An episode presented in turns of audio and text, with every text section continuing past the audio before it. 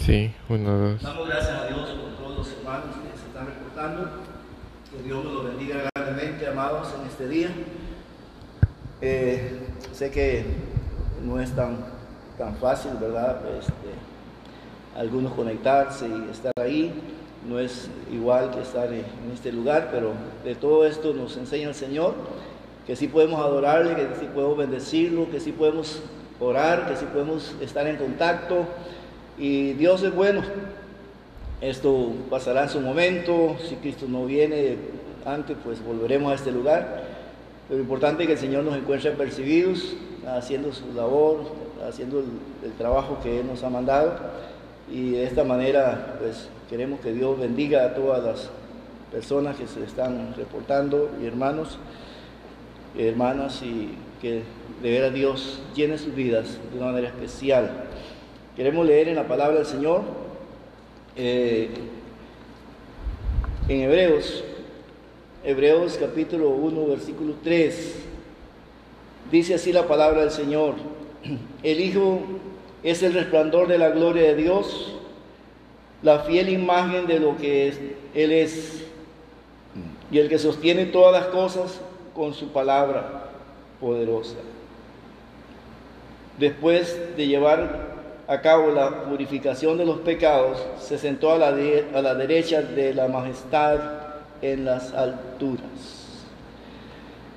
Esta mañana quiero hablar de el Hijo y el Padre uno es, pero enfocado de que el Hijo se le da la facultad y el poder para redimir a la humanidad, para salvar a la humanidad, para darle un lugar en el cielo. Se le da al Hijo esa, esa parte y es la parte expiatoria, porque tenía que haber una redención en, el ser humano a través de alguien. Y ese alguien es Dios, porque Jesús y Dios dice la palabra que uno es. Pero eh, conocemos la deidad de Dios, Padre, Hijo y Espíritu Santo, tres personas eh, manifestadas un Dios verdadero, el cual trae la redención a través de Dios mismo, encarnado en el hombre, según Juan 1.1, y que también dice la palabra que Él vino para, para despojar a, a, Satanás del poder que tenía sobre el hombre. Entonces, dice que para esto apareció Jesús, para deshacer las obras de Satanás. Entonces Jesús es el dador de la vida. Jesús es la salvación de cada ser humano, cada persona que le recibe, cada persona que, que le acepta en su corazón, pasa a ser propiedad de Dios, pasa a ser hijo de Dios. Y así lo dice allá en Hebreos, que Él vino para redimir a todos aquellos que estaban perdidos y estaban bajo el dominio de Satanás, mas Él quitando el, el pecado en medio, quitó el poder al diablo que había sobre nosotros para que nosotros fuésemos salvos. Entonces, el Hijo, el Hijo es el resplandor de la gloria de Dios. Así lo escribe la palabra, así lo dice Juan 1, y así lo dice Hebreos 1 también y lo escribe ahí en el pasaje de, de, Hebreos 1, del 1 en adelante, de esa gloria que resplandece del Hijo. Entonces, el Hijo es el resplandor de la gloria de Dios. ¿Por qué el resplandor de la gloria de Dios? Porque Dios es gloria. Dice la palabra que un día Dios, vamos a estar con el Señor, no habrá luz, no habrá necesidad de sol, ni de luz eléctrica, porque la gloria de Dios todo ilumina, todo llena. La gloria de Dios ilumina todo, porque Él es luz. Y esa gloria está reflejada en Jesús. Bien dice la palabra, el pueblo estaba sentado en tinieblas y oscuridad, luz resplandeció sobre ellos cuando vino Cristo a la tierra. Y qué lindo cuando esta luz de Cristo llega al corazón del hombre. Todas las tinieblas se van, toda la, oscuridad de la vida en el ser humano desaparece porque Jesús es la luz. Y bien lo dije el domingo pasado, que Jesús dijo, yo soy la luz del mundo, el que a mí me sigue no andará en tinieblas, sino que tendrá la luz de la vida. Entonces tenemos la luz de la vida a través de Jesucristo, porque Él es la luz que refleja el Padre a la humanidad. Y Juan dice que esa luz estuvo entre nosotros y los hombres no la conocieron. Y es que a Jesús no se le puede conocer por la carne, a Jesús se le conoce por el Espíritu. Y si no viene la luz de Dios a nuestro, a nuestro espíritu, no podremos conocer quién es Jesús en nuestra vida. No podremos conocer a Jesús como el Hijo de Dios y el Salvador del mundo. El Hijo es la imagen de lo que Dios es. O sea, es la imagen de lo que Dios es. ¿Y qué es la imagen de Dios? Dios es amor, Dios es un Dios santo, Dios es un Dios perfecto, Dios es un Dios justo, Dios es un Dios misericordioso. Entonces, es, la imagen. Jesús en la tierra manifestó la imagen de Dios a través de su misericordia, a través de su compasión, a través de su amor, a través de su misericordia, a través de todo lo que Él hizo por nosotros en la cruz del Calvario. Entonces dice la palabra que se revela a través de, Él la imagen de Dios en Él, en Cristo. O sea, es, la, imagen de Dios manifestada al mundo, hecha carne, para que el mundo pudiese ser salvo del pecado y de la condenación. Cuando la Biblia habla de que seamos salvos, está hablando de que sea salvo de la condenación eterna, porque usted sabe que el hombre en pecado dice que no tiene salvación, que todos los que pecaron dice que fue destituido de la gloria de Dios y que para eso Dios cargó en Cristo los pecados de los hombres, para que todos aquellos que acuden a Cristo como Señor y Salvador de su vida sean perdonados sus pecados y quitada la maldad de su vida, sean justificados en Dios para gloria de Dios Padre. Entonces tenemos al Hijo, el cual es la imagen de Dios perfecta manifestada en la humanidad. Cuando Él vino a la tierra, manifestó su gloria, manifestó su poder, manifestó su resplandor de esa imagen perfecta de Dios, de tal manera que dice, nos amó muriendo en la cruz por nuestros pecados. También dice que el Hijo es el que sostiene todas las cosas por la palabra. Ahí en Colosenses 1.16 dice, porque en Él fueron criadas todas las cosas, tanto en el cielo como en la tierra, visibles e invisibles, ya sean tronos o dominios o poderes o autoridades, todo ha sido criado por medio de Él y para Él. O sea, el Hijo Cristo es el que sostiene todas las cosas por la palabra. Igual, Dios creó el mundo y lo sostiene por la palabra, pero dio todas estas cosas, esta autoridad a Jesús y en Él se sostiene todo. En Él todas las cosas subsisten por la palabra. En Él todas las cosas son perfectas, porque Él vino a perfeccionarlas a través de su muerte en la cruz. Dice la palabra, eh, ahí mismo en Colosenses 2.15 que Jesús exhibió públicamente la derrota de Satanás. El, ser Jesús, amo y Señor de todas las cosas que se sostienen por su palabra, también tiene poder sobre toda fuerza del mal, sobre toda fuerza de Satanás, sobre todo imperio del enemigo. Y dice la palabra que él exhibió en Colosenses 2.15 públicamente la derrota de Satanás. Él exhibió públicamente eh, eh, como dice la palabra, despojó al diablo del poder que tenía sobre la humanidad. Dice que ahí en la cruz exhibió la derrota y dice que, que estableció un nuevo pacto, quitando de en medio de nosotros una acta que decretaba que todo ser humano estaba destinado a la perdición eterna, a la condenación eterna. Y Jesús con la muerte en la cruz quitó esa acta que eh, hablaba de esa condenación por medio de su muerte. Dice que quitando de en medio el acta que estaba en contra de nosotros, que nos condenaba, exhibió públicamente y la derrota de Satanás y de esa manera despojó, despojó a los principados, despojó a Satanás de todo poder, quitándole la autoridad, quitándole el poder, diciéndole, aquí hay un nuevo pacto y ese nuevo pacto es sellado con sangre, con mi sangre, con la sangre de Jesús, que significa redención, y perdón de pecados de la, de la raza humana, de todo aquel hombre y aquella mujer que acepta a Jesucristo en su corazón. Él está declarando a esa persona salva del momento en que recibe a Cristo como Señor y Salvador de su vida y camina en su obediencia. Pues la palabra que exhibió públicamente, quitó de en medio la maldición que había. Por eso Él tiene poder no solamente sobre lo que es creado, sobre todo lo que está ordenado en, la tierra, en el cielo, sino también por sobre los principados, sobre los poderes del mal, sobre toda fuerza del mal, porque Él lo venció en la cruz del Calvario cuando murió en la cruz. Él exhibió públicamente la victoria sobre el enemigo, diciendo, hecho está, consumado es.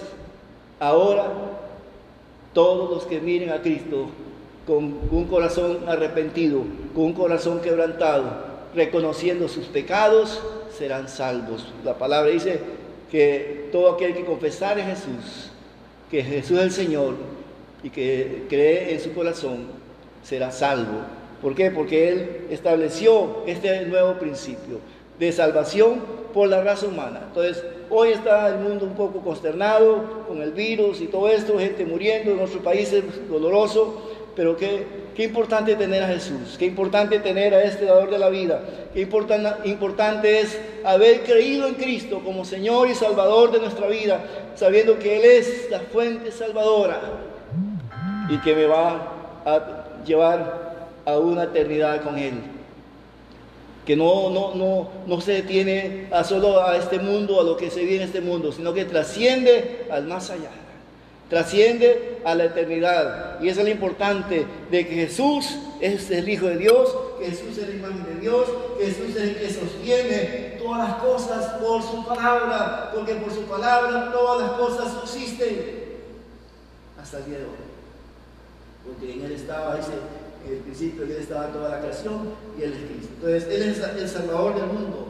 Y yo te animo a, que camines con Cristo, a que cada día tengas esa confianza de saber que Jesús es tu Salvador, que Él es nuestra esperanza viva. No importa lo que pase, no importa lo que esté sucediendo en este mundo, él es la esperanza de salvación para nuestra vida. En Él hemos confiado. Y sea que vivamos o sea que muramos, somos del Señor. Así lo escribe la palabra del Señor. Y Pablo decía, eh, para mí el vivir es Cristo y el morir es ganancia. Así que, amados hermanos, confianza tenemos en Cristo, que Él nos ayudará en todas nuestras debilidades. Él es nuestra fortaleza, Él es nuestro ayudador, Él es quien te sostiene, Él es nuestra esperanza viva. No podemos perder de vista a quien nos dio la vida, que se llama Jesús, el Rey de Gloria, el Salvador de este mundo. El Hijo llevó a cabo su misión, purificando los pecados de los hombres, de los cuales, de los que creen en Él, serán salvos. Ahí mismo el, el pasaje que se leyó habla de esto y habla de la purificación, habla de, del lavamiento, habla de la santificación, habla de que Jesús hizo una obra purificando los pecados. ¿Cuáles pecados? Los de nosotros, los que habían en la humanidad. Toda la maldición que recaía sobre nosotros, ¿sabe dónde, a dónde fue la maldición? A los hombros de Jesús, a las espaldas de Jesús.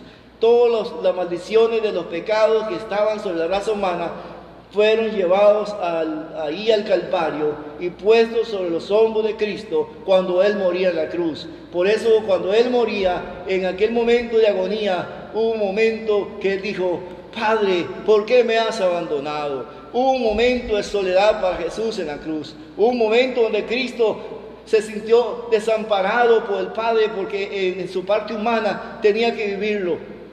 ¿Por qué? Porque Dios en ese momento quitó el rostro de él, sabiendo que toda inmundicia de contaminación de este mundo de pecado estaba cayendo sobre las espaldas de Jesús y él tenía que llevarlas, por eso dice la palabra, se hizo maldición por nuestros pecados.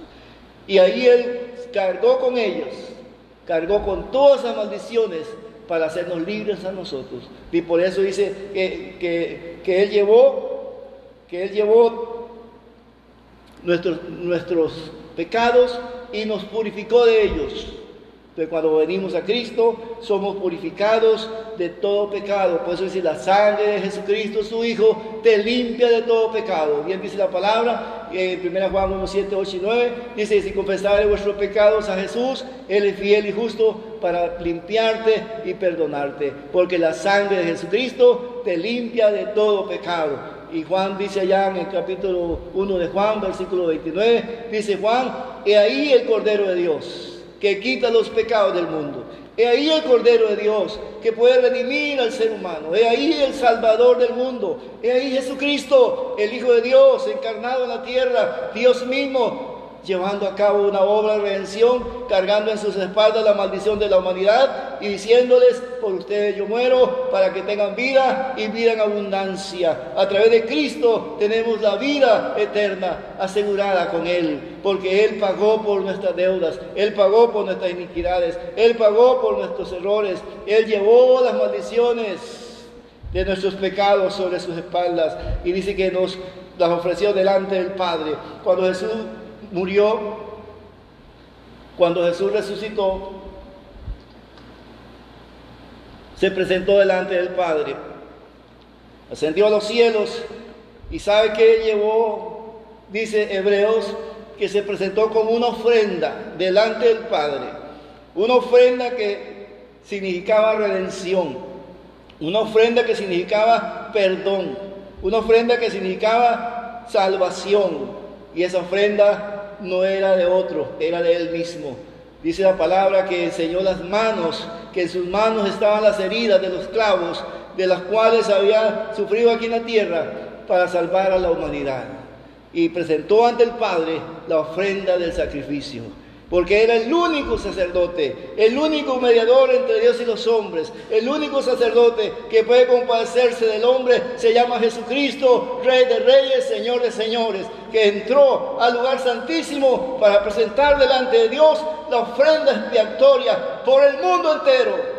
Y de ahí en adelante Jesús se sentó a la diestra del Padre intercediendo por esa iglesia que él había comprado con su sangre, esperando que todos los hombres procedan al arrepentimiento y sean salvos a través de Jesucristo por medio de esa ofrenda que él presentó delante del Padre allá en los cielos. Por eso eh, la palabra dice que él purificó nuestros pecados nos santificó de la maldad cuando venimos a Él, porque solo Él tiene poder para perdonar pecados. Solo Jesucristo tiene poder para limpiar el alma contaminada. Solo Jesucristo tiene poder para salvar a los perdidos, porque si la palabra en hebreo dice que la costumbre de los sacerdotes del Antiguo Testamento era cada año hacer sacrificios, cada año eh, sacrificar animales, presentar ofrenda y la sangre de los corderos en el altar para salvación o perdón de pecados del pueblo de Israel. Pero estos dicen nunca podían quitar los pecados. Para eso apareció Jesús una vez y para siempre,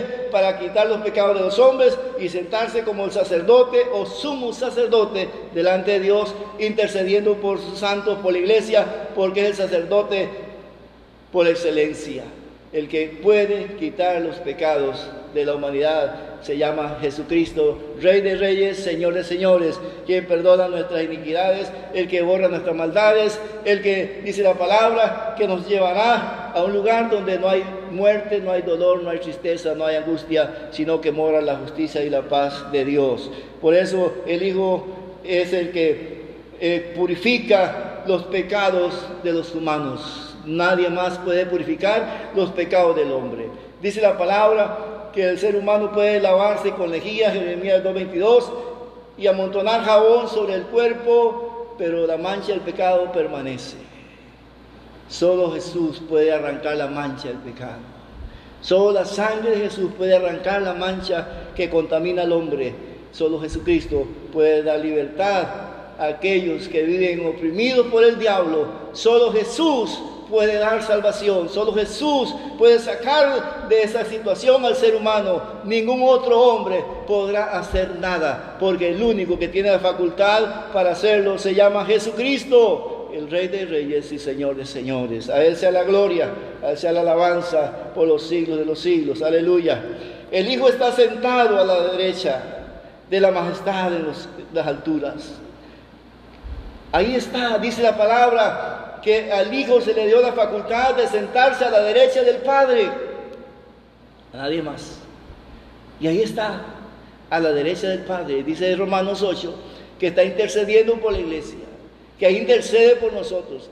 Y allá en Hebreos también habla de la intercesión, 10.27 creo, por ahí dice que Él está intercediendo por la iglesia, es el sacerdote y Él intercede, oiga, habiendo dado todo, habiendo dado eh, su vida, su muerte entregada por nosotros, aún está allá delante del Padre intercediendo, intercediendo por la iglesia, no por el mundo, porque Él dijo, están en el mundo, pero no son del mundo, y por otros que han de llegar, que somos nosotros y los que han de venir posteriormente, pero que tenemos la bendición de que allá delante del Padre hay uno que está intercediendo por usted, hay uno que está intercediendo por mí, para que no fracasemos, para que no nos desviemos, para que no pequemos, para que no hagamos lo malo, para que caminemos en obediencia, para que amemos su obra, para que amemos su sacrificio, para que mantengamos el testimonio, para que hablemos de Jesús a diestra y siniestra y podamos decirle a la gente, Cristo es el Salvador del mundo, Él es el que vino a comprar nuestras almas a través del precio de sangre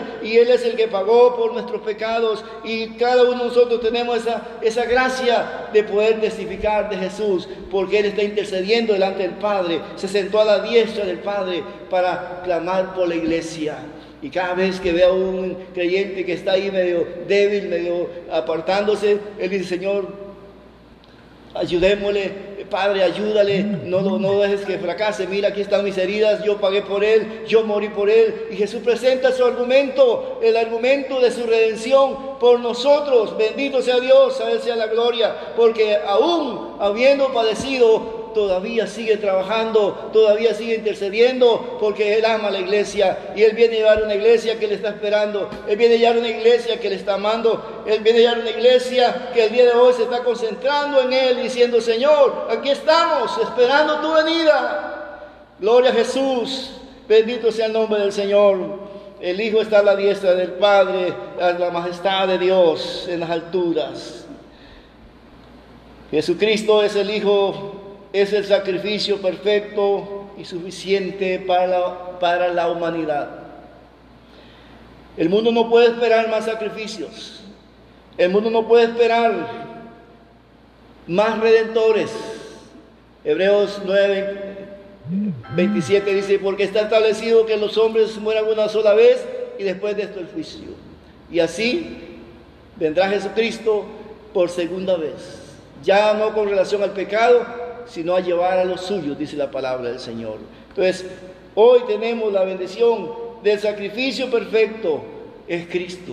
Él lo dio por nosotros, Él lo entregó todo por usted y por mí, y usted y yo debemos de adorarlo, bendecirlo y estar agradecidos y transmitir ese mensaje a otra persona, decirle, Él es la fuente de vida, Él es la salvación eterna, Él es el único camino, es el único, dice, Él mismo se estableció como la única persona que podía conducirnos al cielo. Y él dijo, yo soy el camino, yo soy la verdad, yo soy la vida. Nadie va al Padre si no es por mí. Bendito sea el Señor. Y por último, Él es el camino al cielo. El único camino al cielo se llama Jesucristo. Grábeselo en la mente, amado hermano, amigo que escucha, grábeselo en su corazón. El único camino que te lleva al cielo se llama Cristo. Él se estableció como el único camino para que los hombres pudieran trasladarse de aquí al cielo. Y la única forma de ir a, ese lugar es Cristo. No hay otra forma, no hay otro medio, no hay otra forma que el hombre pueda inventarse, porque ya estableció el Señor ese camino que nos lleva a la vida eterna. El único camino que te puede salvar se llama Jesucristo. El único camino que te puede dar vida eterna se llama Jesucristo. El único camino que te va a llevar al cielo se llama Jesucristo. No puedes apartarte de esta gran verdad. Tienes que mantenerte en ella todos los días de tu vida hasta que Cristo venga o nos lleve a su presencia. Pero un día dice la palabra que Él vendrá y nos levantará y nos llevará a su gloria eterna porque Él es el camino eterno, el camino de la salvación. Él es el Hijo amado de Dios, el camino que nos enseña a, a dónde vamos a ir a morar. No podemos dudar de ello, la palabra lo enseña con categoría y sabemos que Jesucristo es la única fuente de salvación y de vida eterna. En esta mañana, amado, te animo a confiar en el Señor, te animo a, a unirte a esta fe en Cristo que es el Hijo de Dios, que es el resplandor de su gloria, que es la imagen de Dios perfecta, que es el que sostiene todas las cosas que existen, que es el que llevó a cabo nuestra purificación con su muerte en la cruz, es el Hijo que está sentado a la derecha de su majestad, es el Hijo que se dio el sacrificio por nuestros pecados y es el Hijo que marca el camino a nuestra eternidad. Cristo es tu camino, Cristo es tu verdad, Cristo es tu resurrección, Cristo es tu vida eterna. Camina con Él. Oramos en esta mañana para que Dios te fortalezca, para que Dios te ayude, para que Dios te bendiga. Padre amado, en el nombre de Jesús te damos gracias en esta hora. Te bendecimos y te adoramos, oh Dios, por tu gran amor, por tu gran misericordia, porque eres grande y poderoso, Señor. Porque siempre sostiene nuestra vida, Señor, porque siempre nos guardas en tu mano poderosa. Hoy, Señor, hemos predicado tu palabra, pidiéndote, oh Dios, que ilumines la mente de cada hermano y lo afirmes. Y aquellos, Señor, que han estado cavilando, se afirmen, Señor, y caminen fuertemente agarrados de tu mano, sabiendo que tú eres el camino, sabiendo que tú eres la vida, sabiendo que tú eres la verdad. Esta mañana, Señor, pedimos que el Espíritu Santo llene sus corazones, que el Espíritu Santo llene sus vidas, que la misericordia de Dios les abrace de una manera especial. Sana a los enfermos en esta mañana, Señor. Sana a cada persona enferma, sana a cada hermano enfermo, sana a cada niño enfermo, sana a aquellos que están padeciendo de, algo en este día, Señor. En el nombre de Jesús, lávalos, límpialos, Quita toda maldad, toda enfermedad de su corazón, toda enfermedad de su mente, toda enfermedad de su cuerpo físicamente, sea quitada en el nombre de Jesús. Lávanos más y más, Señor, y límpianos más y más y danos gozo y alegría, Señor. En esta mañana te adoramos y te bendecimos. Y vamos a tomar la cena del Señor. Vamos a, ubicarnos, amados, ahí en sus casas. Vamos a prepararnos.